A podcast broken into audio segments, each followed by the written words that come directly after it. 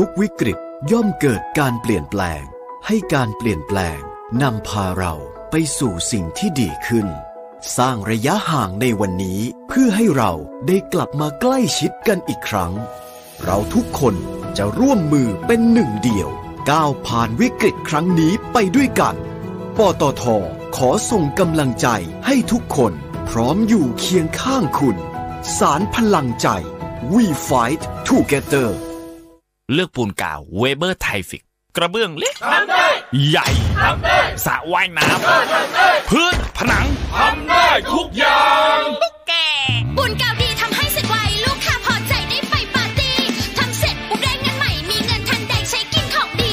ทำเยอะยิ่งมีหน้าตาได้แฟนขับมาชื่อเสียงโด่งดังทำเก่งยิ่งได้ไม่สวยครอบครัวร่ำรวยโอ้ชีวิตงานดีชีวิตดีเลือกได้ถ้าช่างเลือกเวเบอร์ไทฟิกจากตุ๊กแกลื่นไม่มีสะดุดทำความสะอาดทุกคราบสนิมช่วยหล่อลื่นชิ้นส่วนที่ฝืดเช่นกลอนบานพับประตูไล่ความชื้นที่เกิดจากน้ำช่วยป้องกันการเกิดสนิมสเปรย์อเนกประสงค์ฟิกซ์วันกระป๋องสีเหลืองตัวช่วยในการดูแลอุปกรณ์ของคุณด้วยคุณสมบัติการแทรกซึมที่ดีจึงใช้ในงานหล่อลื่นภายนอกได้ทุกประเภททั้งอุปกรณ์ในบ้านอุปกรณ์ในโรงงานและเครื่องจักรทั่วไปไม่ว่าจะอีกกี่ปัญหาของการหล่อลื่นสเปรย์อเนกประสงค์ฟิกซ์วันก็เอาอยู่สเปรย์อเนกประสงค์ฟิกซ์วันมีจำหน่ายแล้วที่เดอะมอลล์ทุกสาขาและศูนย์บริการเวนลอยทั่วประเทศสเปรย์อเนกประสงค์ฟิกซ์วันจากเวนลอยเวนลอยลื่นเหลือล้นทนเหลือหลายตรวจสอบทุกตลาดหุ้นวิเคราะห์ทุกตลาดการเงินและอัตราการแลกเปลี่ยนพร้อมพูดคุยประเด็นร้อนในแวดวงธุรกิจกับรายการเงินทองต้องรู้โดยขวัญชนกวุฒิกุลและปิยมิตรยอดเมืองทุกวันจันทร์ถึงศุกร์เวลา สิบโมงถึงสิบเอ็ดโมงฟังสดๆทาง เอฟ เอ็ม เก้าสิบจุดห้า ออนไลน์ ดับเบิลยู ดับเบิลยู ดับเบิลยู ดอท สมาร์ทบอมบ์ ดอท ซี โอ ดอท ที เอช และ on mobile application SmartBomb Radioสถานีวิทยุกรมการพลังงานทหารพลังงานทหารพลังการทำไทย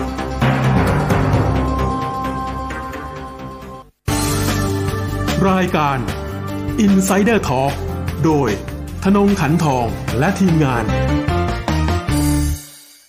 น้ำมันเครื่องเวนลอยเวนลอยลื่นเหลือล้นทนเหลือหลายสวัสดีครับขอต้อนรับเข้าสู่รายการ Insider Talk ครับท่านผู้ฟังสามารถติดตามรายการนี้ได้ทุกวันจันทร์ถึงศุกร์เวลาเจ็ดนาฬิกาสามสิบนาทีถึงเวลาแปดนาฬิกาทางมิติข่าว เก้าสิบจุดห้า ดำเนินรายการโดยผมธนมงคลขันทองและทีมงานเช้าวันนี้เราจะมาคุยกันเรื่องโคโรนาไวรัสนะครับว่าจะเป็นสาเหตุหรือว่าเป็นข้ออ้างที่จะไล่ต้อนให้คนทิ้งเงินกระดาษนะครับเพื่อที่จะเข้าไปถือเงินคริปโตหรือว่าเงินดิจิทัลแทนประการแรกนะครับที่สำคัญโคโรนาไวรัสนี้ปะทุขึ้นมาในช่วงจังหวะเวลาที่ทางประเทศสหรัฐอเมริกาตระหนักว่าการค้ากับจีนนะครับหรือว่า China Trade ไปต่อไม่ได้แล้วและทางสหรัฐอเมริกาจะไม่สามารถกู้ยืมเงินอนาคตมาใช้จ่ายได้อย่างเหมือนเดิมที่ไปต่อไม่ได้เนื่องจากว่าจีนและประเทศอื่นๆที่ค้าขายกับสหรัฐและก็ได้เงินดอลลาร์มาได้ดุลการค้าที่เป็นบวกได้ดอลลาร์ถือมาไม่ต้องการที่จะถือดอลลาร์อีกต่อไปมีการเปลี่ยนการถือดอลลาร์ไปเป็นทรัพย์สินอย่างอื่นๆเช่นทองคำอันเห็นได้จากการที่ธนาคารกลางต่างๆทั้งหลายของโลกได้เพิ่มการถือครองทองคำในช่วงหลายปีที่ผ่านมาอย่างมีนัยสำคัญเลยทีเดียวรวมทั้งประเทศผู้ค้าน้ำมันอีกด้วยประเทศผู้ค้าน้ำมันตอนนี้ค้าขายน้ำมันออกแล้วต้องรับเป็นเงินดอลลาร์แต่ว่าเนื่องจากว่าทางสหรัฐอเมริกามีการก่อหนี้เป็นจำนวนมหาศาลทุกคนรู้ดีถ้าหากว่ามีการปั๊มหนี้ออกมาหรือว่าปั๊มเงินออกมามากมายก็จะทำให้เกิดเงินเฟ้อค่าของเงินก็จะลดลงผู้ที่ถือดอลลาร์ต่อไปจะเสียเปรียบที่ผ่านมาประเทศผู้ที่ได้เปรียบดุลการค้ากับสหรัฐหรือว่าผู้ที่ค้าน้ำมันเมื่อได้เงินดอลลาร์มาแล้วจะเอาเงินไปซื้อพันธบัตรรัฐบาลสหรัฐที่ถือว่าให้ผลตอบแทนดอกเบี้ยที่สูงกว่าเพราะว่าถ้าหากว่าเก็บในรูปของแคชหรือว่าเงินฝากธนาคารดอกเบี้ยจะต่ำกว่า แต่ตอนนี้สหรัฐอเมริกามีหนี้ทั้งในบัญชีและนอกบัญชีมั่วไปหมดจนไม่รู้ว่าหนี้ที่แท้จริงเนี่ยอยู่ที่ระดับใดยิ่งช่วงนี้เกิดวิกฤตโคโรนาไวรัสเศรษฐกิจของสหรัฐมีการชัตดาวน์ในช่วงอาทิตย์สองอาทิตย์ที่ผ่านมามีคนอเมริกันตกงานเพิ่มขึ้นถึงสิบล้านคนนะครับซึ่งเป็นตัวเลขที่น่าตกใจมากเพราะว่าแค่ชัตดาวน์ไม่เท่าไหร่นะครับอัตราการว่างงานสูงเพิ่มมากขึ้น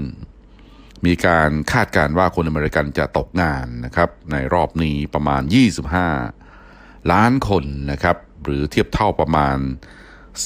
อัตราการว่างงานนะครับ สิบห้าเปอร์เซ็นต์ ถือว่าเป็นระดับที่สูงสุดตั้งแต่วิกฤตการณ์ของ The Great Depression ในปี หนึ่งเก้าสองเก้า เป็นต้นมาเลยทีเดียว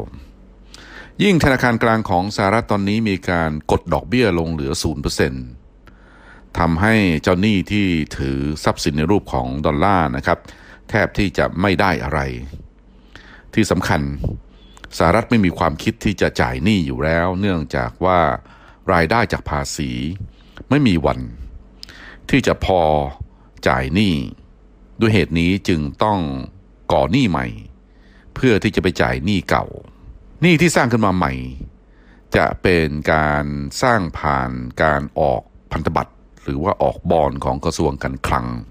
ตอนนี้จะหาคนซื้อนะครับในปริมาณที่มหาศาลเนี่ยคงจะยากด้วยเหตุนี้เองธนาคารกลางของสหรัฐหรือว่า ยู เอส Federal Reserve ต้องเข้าไปซื้อพันธบัตรของรัฐบาลแทนวิธีการนี้ภาษาอังกฤษเขาเรียกว่า monetize debt นะครับก็คือการที่ธนาคารกลางเข้าไปซื้อหนี้ของทางด้านรัฐบาลตามตำราเศรษฐศาสตร์เขาจะห้ามไม่ให้ทำสิ่งนี้นะครับเพราะว่าเป็นการละเมิดวินัยทางด้านการคลังเพราะว่ารัฐบาลที่เก็บภาษีได้น้อยกว่ารายจ่ายตามปกติแล้วรัฐบาลเนี่ยมักที่จะพยายามเอาใจประชาชนเอาใจภาคธุรกิจจะมีการใช้จ่ายมากกว่ารายได้ด้วยเหตุนี้จึงต้องก่อหนี้ถ้าหากว่าในยามปกติมีความเชื่อมั่นในความสามารถของรัฐบาลที่จะจ่ายหนี้นักลงทุนก็จะซื้อหนี้ของรัฐบาลซื้อพันธบัตรแต่ถ้าหากว่ามีการก่อหนี้มากจนเกินไปจนกระทั่งสูญเสียความมั่นใจธนาคารรัฐบาลเองก็จะถูกตลาดบีบให้ลดการใช้จ่ายหรือว่ามีการปรับลดงบประมาณปฏิรูปนะครับวิธีการใช้จ่ายของทางด้านรัฐบาลแต่ถ้าหากว่ารัฐบาลเนี่ยมือเติบไปเรื่อยๆไม่ต้องการลดการใช้จ่ายก็จะไปบีบบังคับให้ธนาคารกลางเนี่ยเข้ามาซื้อพันธบัตรรัฐบาลแทนในกรณีที่ไม่มีนักลงทุนซื้อวิธีการทำเช่นนี้ก็จะนำไปสู่การสูญเสียความมั่นใจในพันธบัตรของรัฐบาลเองตอนแรกทำแล้วมันดูสะดวกนะครับออกพันธบัตรมาธนาคารกลางก็เข้าไปซื้อนะครับเข้าไป monetize แต่ว่าวิธีการทำเช่นนี้จะทำให้นักลงทุนอื่นๆไม่สนใจเข้าไปซื้อพันธบัตรของรัฐบาลอันจะนำไปสู่เงินเฟ้อหรือว่าการเทขายพันธบัตรของรัฐบาลในที่สุดเมื่อเทขายมากๆ yield หรือว่าดอกเบี้ยจะสูงขึ้นธนาคารกลางก็ยิ่งต้องเข้าไปอุ้มนะครับพันธบัตรของรัฐบาลจนอาจจะนำไปสู่การสูญเสียความมั่นใจในค่าเงินของประเทศนั้นหรือว่านำไปสู่ภาวะเงินเฟ้อชนิดที่เรียกได้ว่า hyperinflation หรือว่าเงินเฟ้อแบบกระจุยกระจายเอาไม่อยู่ต้องใช้เงินเป็นเข่งๆนะครับมัดกันเป็นฟ่อนๆเลยทีเดียวเพื่อที่จะซื้อผักซื้อเนื้อได้ไม่กี่ชิ้นความจริงวิธีการ monetize หนี้ของทางด้านสหรัฐณเวลานี้ทางบอนด์รัฐบาลเองที่ให้เฟดซื้อเนี่ยจะมีการจ่ายดอกเบี้ยพอเฟดได้กำไรจากการซื้อหนี้นะครับของรัฐบาลก็จะมีการคืนกำไรให้กับกระทรวงการคลัง วิธีการทำเช่นนี้ก็จะทำให้รัฐบาลสหรัฐใช้จ่ายเงินฟรีๆแบบเล่ห์เหลี่ยมนะครับกระเป๋าซ้ายย้ายกระเป๋าขวาฝรั่งเขาก็เรียกว่าพอนซี่สกีมหรือว่าแชร์แม่ชะม้อยนะครับเจ้าหนี้หรือผู้ที่ถือทรัพย์สินดอลลาร์ก็ไม่ได้โง่นะครับทางรัสเซียเองในช่วง สองถึงสาม ปีที่ผ่านมามีนโยบาย de-dollarization ก็คือการไม่ถือครองดอลลาร์อีกต่อไปทางรัสเซียเองต้องการที่จะเพิ่มนะครับเงินตราต่างประเทศในรูปของสกุลยูโรหรือว่าเงินหยวน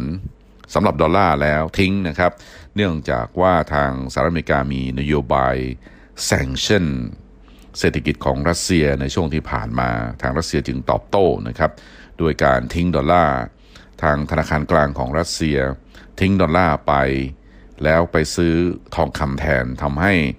การถือครองทองคำของทางรัฐบาลรัสเซียหรือว่าธนาคารกลางของรัสเซียเพิ่มขึ้นอย่างมีนัยสำคัญ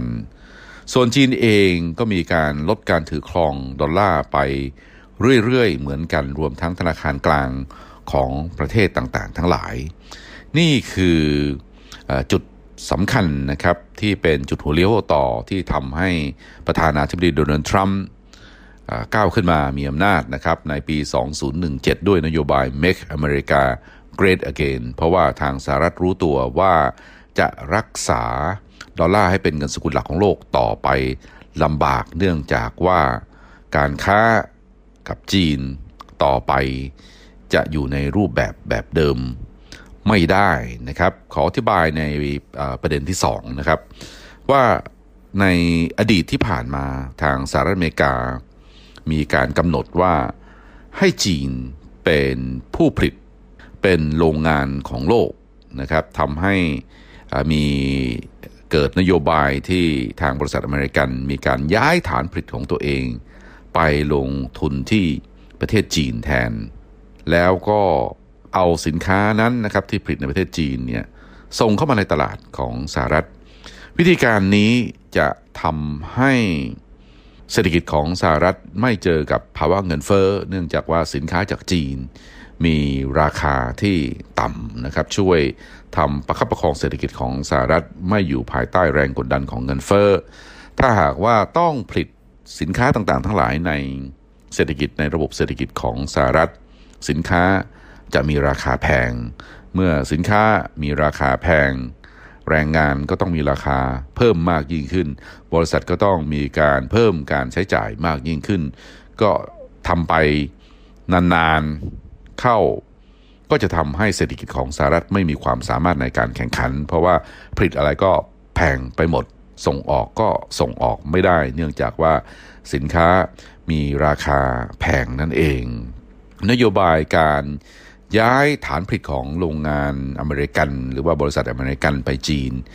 ดำเนินมาตั้งแต่ก่อนสมัยประธานาธิบดีบิลคลินตันด้วยซ้ำไปนะครับแต่ว่ามาเข้มข้น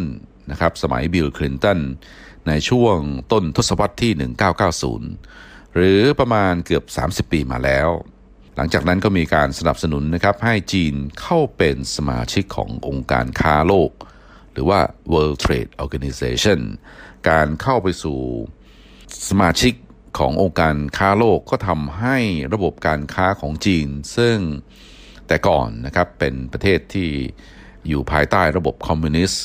กลไกทางด้านการค้าระเบียบกฎระเบียบอะไรต่างๆทั้งหลายไม่เข้ากันกับกฎระเบียบของนานาชาติหรือว่าของโลกทำให้จีนมีความลำบากในการค้าขายกับประเทศต่างๆทั้งหลายแต่พอหลังจากที่ทางองค์การค้าโลกรับจีนไปเป็นสมาชิกแล้วก็ทำให้จีนสามารถที่จะค้าขายกับประเทศต่างๆทั้งหลายอย่าง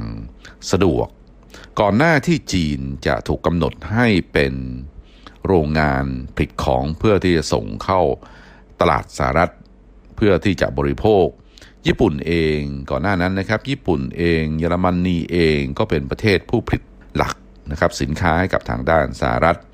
ญี่ปุ่นเป็นตัวนำหลังจากนั้นถ้าหากว่าเราดูในประเทศเอเชียนะครับเกาหลีใต้เองไต้หวันก็เป็นประเทศที่มีการพัฒนาทางด้านอุตสาหกรรมอย่างรวดเร็วต่อจากญี่ปุ่นเพื่อที่จะส่งสินค้าไปขายที่ตลาด สหรัฐรวมทั้งตลาดประเทศต่างๆทั้งหลายทั่วโลกนะครับถือว่าเป็นการดำเนินนโยบายโดยใช้การส่งออกนำนะครับ export-led economy นั่นเองนะครับต่อจากนั้นก็ฮ่องกงพอช่วงสมัยพลเอกเปรมติณสุรานนท์นะครับมีการดำเนินนโยบายเปิดประเทศนะครับเปลี่ยนแปลงนโยบายเศรษฐกิจเน้นการส่งออกนะครับโดยออกจากโมเดลเก่าก็คือการผลิตเพื่อการบริโภคภายในประเทศกลายเป็นการผลิตเพื่อการส่งออกญี่ปุ่นก็เลยมาตั้งฐานทัพไม่ใช่ตั้งฐานทัพนะครับตั้งฐานผลิตในประเทศไทยรวมทั้งในกลุ่มประเทศ Southeast Asia นี้นะครับแล้วก็ใช้ฐานผลิตนี้ส่งไปที่ทางด้านสหรัฐอเมริกาแต่ว่าไปไปมาแล้วเนี่ยสู้จีนไม่ได้นะครับจีนกลายเป็นผู้ผลิตรายใหญ่ทำให้ทางด้านสหรัฐอเมริกาขาดดุลการค้ากับจีนเป็นระยะเวลาต่อเนื่องกันเป็นเวลาหลายสิบปีจากการที่จีนได้เปรียบดุลการค้ากับสหรัฐนี้เองทำให้จีนมีทุนสำรองระหว่างประเทศสูงที่สุดในโลกนะครับครั้งหนึ่งเนี่ยจีนมีเงินทุนสำรองประเทศสูงถึงสี่กว่าล้านล้านเหรียญสหรัฐอเมริกานะครับตอนนี้เนี่ยหายไปหนึ่งล้านล้านเหรียญอาจจะใช้เม็ดเงินนี้นะครับไปช่วยประคับประคองเศรษฐกิจหรือว่าใช้ไปในการขยายการลงทุนในโครงสร้างพื้นฐานต่างๆหรือว่าอาจจะเอาเงินทุนสำรองประเทศนี้ที่เป็นอยู่ในรูปดอลลาร์ไปซื้อทองคำก็ได้นะครับทำให้เงินทุนสำรองระหว่างประเทศของจีนตอนนี้อยู่ที่ระดับประมาณสามล้านล้านกว่าเหรียญ น, นะครับยังไงก็ยังคงสูงที่สุดในโลกอยู่ดีทางประเทศสหรัฐอเมริกานะครับหลังจากที่ยกเลิกหมายถึงว่ายอมที่จะย้ายฐานผลิตออกจากประเทศสหรัฐอเมริกาไปยังจีนไปยังเซาท์อีสต์เอเชียไปยังพื้นที่ต่างๆของโลกทำให้เศรษฐกิจของสหรัฐไม่มีภาคอุตสาหกรรมนะครับภาคอุตสาหกรรมไม่โดดเด่นเหมือนอย่างในอดีตเหมือนอย่างช่วงต้นศตวรรษที่ยี่สิบหรือว่าช่วงหลังสงครามโลกครั้งที่สองภาคอุตสาหกรรมของสหรัฐมีความเข้มแข็งมากๆเลยทีเดียวแต่ว่าหลังจากที่มีการปรับเปลี่ยนนโยบายอย่างนี้นะครับทำให้เศรษฐกิจของสหรัฐเข้าสู่ภาคบริการคนอเมริกันแทนที่จะทำงานในโรงงานอุตสาหกรรมหรือว่าเป็นนายช่างนะครับกลับเข้าไปอยู่ในภาคเซอร์วิสแล้วสหรัฐอเมริกาก็เน้นการบริโภคภายในประเทศแทนเมื่อมีเน้นการบริโภคก็มีการก่อหนี้นะครับธนาคารกลางของสหรัฐที่พิมพ์ดอลลาร์โดยไม่มีหลักทรัพย์หนุนหลังนะครับพิมพ์ดอลลาร์เปล่าๆออกจากกลางอากาศได้นะครับรวมทั้งมีธนาคาร Wall Street เป็นเครื่องจักรการเงินที่สำคัญทางสหรัฐคิดว่าจะสามารถคุมเกมทุกอย่างได้ผ่านระบบการเงินผ่านการแปลงทรัพย์สินต่างๆทั้งหลายเป็นเงินนะครับภาษาอังกฤษเขาเรียกว่า financialization โดยที่ทรัพย์สินของภาคการผลิตที่แท้จริงไม่ค่อยจะมีส่วนมากจะเป็นเรื่องของการเล่นแร่แปรธาตุจีนเองยอมเล่นเกม China Trade นี้นะครับโดยจีนยอมเสียเปรียบในช่วงต้นก็คือสหรัฐอเมริกาไปลงทุนในจีนแล้วใช้แรงงานถูกๆของจีนเพื่อที่จะผลิตสินค้าแล้วส่งสินค้านั้นกลับไปที่ตลาดอเมริกันนะครับแต่พอระยะเวลาผ่านไปนะครับจากยุคของอ่าผู้นำอย่างเติ้งเสี่ยวผิงเจียงเจ๋อหมินอ่าหูจินเต่ามาจะถึงยุคสีจิ้นผิงนะครับผ่านผู้นำถึง สามสี่ generation นะครับมาถึงยุคยุคนี้นะครับของประธานาธิบดีสีจิ้นผิงเล็งเห็นว่าการที่จะเล่นเกม China Trade กับสหรัฐต่อไปเนี่ยไม่เป็นประโยชน์เนื่องจากว่าจีนขายสินค้าไปให้สหรัฐได้ดอลลาร์มาพอได้ดอลลาร์มาก็เอาดอลลาร์นั้นไปรีไซเคิลก็คือกลับไปซื้อพันธบัตรรัฐบาลของสหรัฐเพื่อรัฐบาลสหรัฐเนี่ยสามารถที่จะก่อหนี้ได้การกลับไปซื้อพันธบัตรของรัฐบาลสหรัฐก็ทำให้ค่าดอลลาร์ค่าเงินดอลลาร์เนี่ยไม่ตกนะครับมีดีมานด์สูงเหมือนเดิมเกมนี้นะครับเกมรีไซเคิลแบบนี้ทำมานานหลายสิบปีจนกระทั่งจีนบอกว่าไม่ไหวแล้วไม่ต้องการที่จะเล่นเกมนี้อีกต่อไปนะครับเพราะว่า การเล่นเกมนี้ก็จะทำให้ทางด้านสหรัฐอเมริกาได้เปรียบเนื่องจากว่าพิมพ์กระดาษเปล่าๆมาในขณะที่จีนต้องลงแรงนะครับในการผลิตสินค้าที่จับต้องได้นะครับแลกกับดอลลาร์กระดาษนะครับซึ่งสหรัฐอเมริกาเหมือนกับบริโภคนะครับหรือว่าได้เปรียบจีนนั่นเองการรีไซเคิลดอลลาร์นี้กำลังมาถึงจุดจบนะครับเนื่องจากว่าจีนเนี่ยไม่ต้องการที่จะถือดอลลาร์อีกต่อไปอะไรเป็นสัญญาณว่าจีนต้องการที่จะยกเลิกเกม China Trade นี้ก็คือยอมเป็นผู้ผลิตนะครับเพื่อที่จะขายสินค้าถูกๆไปให้สหรัฐอเมริกาบริโภคด้วยการก่อหนี้แล้วจีนได้ดอลลาร์กระดาษกลับมาแล้วไปรีไซเคิลอยู่ในรูปของพันธบัตรรัฐบาลของสหรัฐเกม China Trade นี้ผมคิดว่าน่าจะสิ้นสุดลงในปีสองพันสิบสามนะครับหรือว่าเมื่อประมาณเจ็ดปีที่แล้วนะครับเมื่อประธานาธิบดีสีจิ้นผิงประกาศเปิดตัวโครงการเส้นทางสายไหมใหม่ One Belt One Road ซึ่งเป็นโครงการที่จีนจะเป็นผู้นำในการลงทุนในโครงสร้างพื้นฐานนะครับไม่ว่าจะเป็นรถไฟถนนหนทางระบบไฟฟ้าระบบโทรคมนาคมหรือว่าโครงการเกี่ยวกับน้ำนะครับเพื่อที่จะเชื่อมโยงทวีปเอเชียยุโรปและแอฟริกาเข้าด้วยกัน One Belt One Road ถ้าว่าท่านผู้ฟังดูแผนที่ดีๆนะครับจะเห็นเป็นการรวมตัวของสามทวีปที่ใหญ่มากๆโดยจีนเองจะเป็นศูนย์กลางและจะใช้การลงทุนโครงสร้างพื้นฐานเป็นเครื่องจักรใหม่นะครับของการผลักดันให้ จี ดี พี หรือว่าการขยายตัวของเศรษฐกิจโลกเดินหน้าต่อไปโครงการเส้นทางสายไหมใหม่นี้จะตัดขาดทวีปอเมริกาออกไปเลยนะครับอเมริกาแคนาดาเม็กซิโกไม่ได้อยู่ในลูปหรือว่าไม่ได้เป็นส่วนหนึ่งของเส้นทางสายไหมใหม่ก็แสดงให้เห็นว่าทางจีนเองไม่ต้องการที่จะคบค้าสมาคมกับสหรัฐในอนาคตเพราะสามารถที่จะสร้างฐานของตัวเองได้ในเอเชียยุโรปและแอฟริกาถือว่าเป็นการส่งสัญญาณที่สำคัญเลยทีเดียวว่าจีนไม่ง้อนะครับตลาดสหรัฐไม่ง้อนะครับเทคโนโลยีของสหรัฐไม่ง้อที่จะต้องตุนดอลลาร์สหรัฐอีกต่อไปเพราะว่าการถือครองดอลลาร์ไม่ใช่เป็นความไม่ใช่เป็นการรักษาความมั่งคั่งนะครับของจีนหรือว่าของประเทศผู้ส่งออกอีกต่อไปการเจริญเติบโตของโลกในอนาคตจะเกิดขึ้นในเอเชียโดยเฉพาะอย่างยิ่งนะครับในเอเชียกลาง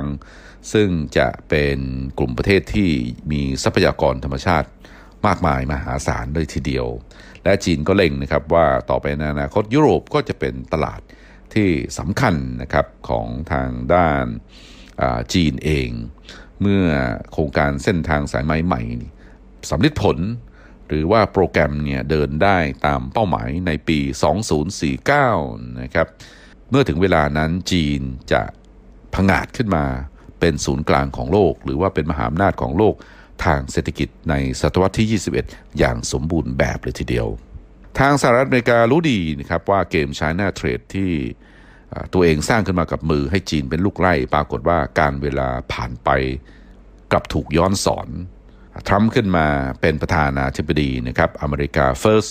เพื่อที่จะแก้เกมนี้โดยเปิดฉากนะครับก่อสงครามการค้ากับจีนตั้งแต่ปีสองพันสิบแปดเป็นต้นมาโดยในระหว่างที่มีการก่อสงครามการค้ากับจีนมีการสร้างภาพว่าจีนจะต้องพึ่งพาการค้ากับสหรัฐ จี ดี พี ของจีนจะตกต่ำถ้าหากว่าขายของเข้าตลาดสหรัฐไม่ได้จีนขโมยเทคโนโลยีชั้นสูงจากสหรัฐจีนมีการใช้บริษัทหัวเว่ยบริษัทเทคโนโลยีของจีนเองในการเข้าไปจารกรรมข้อมูลของสหรัฐนะครับแต่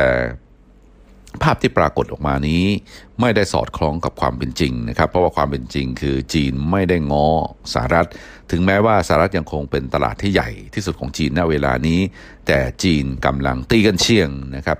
กำลังถอยออกจากการพึ่งพา สหรัฐจะแต่ว่าจะหันไปโฟกัสในการเชื่อมสัมพันธ์กับประเทศเกิดใหม่หรือว่าประเทศที่อยู่ในเอเชียในตะวันออกกลางแทนนะครับแอฟริกาก็เป็นทวีปที่ทางเอเชียทางจีนมีการลงทุนมามากพอสมควรแล้วไม่น่าที่จะมีปัญหาแต่ว่าปัญหาหลักอยู่ที่ในเอเชียในตะวันออกกลางทั้งนี้เนื่องจากว่ามีปัญหาเรื่องทางด้านการเมืองมีปัญหาเรื่องความมั่นคงแล้วก็มีเรื่องของสงครามด้วยนะครับด้วยเหตุนี้เองจีนจีนจึงต้องเข้าไปช่วยไม่ว่าจะเป็นอิหร่านปากีสถานและพยายามที่จะสร้างสัมพันธไมตรีกับทางด้านอินเดียแต่ว่าสองประเทศนี้เป็นคู่แข่งกันอยู่จึงยังคุยกันไม่ค่อยที่จะรู้เรื่องนะครับทางสหรัฐอเมริการู้เส้นทางสายใหม่ๆนี้ว่าจะปล่อยให้รุ่งโรจน์ไม่ได้จึงมีการสกัดนะครับไม่ว่าจะเป็นเรื่องของประเด็นของอิหร่านไม่ว่าจะเป็นเรื่องของยูเครนไม่ว่าจะเป็นเรื่องของซีเรียนะครับไม่ให้สามารถที่จะตั้งตัวได้แต่ว่าเรื่องนี้ก็คงเป็นเรื่องที่จะต้องสู้กันต่อไปนะครับนอกจากนี้เองเนี่ยเรื่อง China Trade ถ้าหากว่าไปต่อไม่ได้ก็จะเปิดโอกาสนะครับให้ทางด้านประธานาธิบดีโดนัลด์ทรัมป์หรือว่าสหรัฐเนี่ยล้างหนี้นะครับก้อนนี้นะครับซึ่งตอนนี้เองทางเฟดนะครับเข้าไปทำ quantitative easing หรือว่าการปั๊มเงินอย่างไม่มีเพดานนะครับโดยอ้างว่าการชัตดาวน์เศรษฐกิจจากการระบาดโคโรนาไวรัสในช่วงที่ผ่านมาทำให้เศรษฐกิจเกิดอาการชะงักแต่จริงๆแล้วเนี่ยเศรษฐกิจของสหรัฐแตกจากฟองสบู่นะครับตัวโคโรนาไวรัสเปลี่ยนเป็นเพียงแค่ปัจจัยเสริมเท่านั้นเองนะครับเป็นข้ออ้างเท่านั้นเองเพราะฉะนั้นเองก็มีความเป็นไปได้ที่ทางสหรัฐจะต้องถือโอกาสนี้นะครับในการชัตดาวน์เศรษฐกิจเพื่อที่จะรีเซ็ตหรือว่ามีการปรับเปลี่ยนโครงสร้างการเงินใหม่หรือว่าปรับโครงสร้างหนี้ของตัวเองใหม่จะมีการผลักดันดอลลาร์เข้าสู่ระบบเงินดิจิทัลหรือว่าเงินคริปโตนะครับซึ่งจะให้ทุกคนเนี่ยมาเปิดเงินคริปโตกับทางด้านรัฐบาลแล้วรัฐบาลก็จะแจกเงินให้จะทำอย่างไรก็ยังคงเป็นเรื่องที่ตอนนี้ยังภาพออกมายังไม่ชัดนะครับแต่มีแนวโน้มสูงที่ทางรัฐบาลสหรัฐจะเข้าไปสู่ระบบเงินดิจิทัลและจะถือโอกาสในการปรับโครงสร้างหนี้ที่ท่วมท้นของตัวเองณเวลานี้เรื่องราวจะเป็นอย่างไรต่อไปเราคงต้องติดตามกันครับสำหรับวันนี้รายการ Insider Talk เวลาหมดลงพอดีนะครับติดตามรายการนี้ได้ทุกวันจันทร์ถึงศุกร์เวลาเดียวกันนี้ทางมิติข่าว เก้าสิบจุดห้า สำหรับวันนี้ผมธนงค์ขันทองและทีมงานต้องขอลาไปก่อนสวัสดีครับ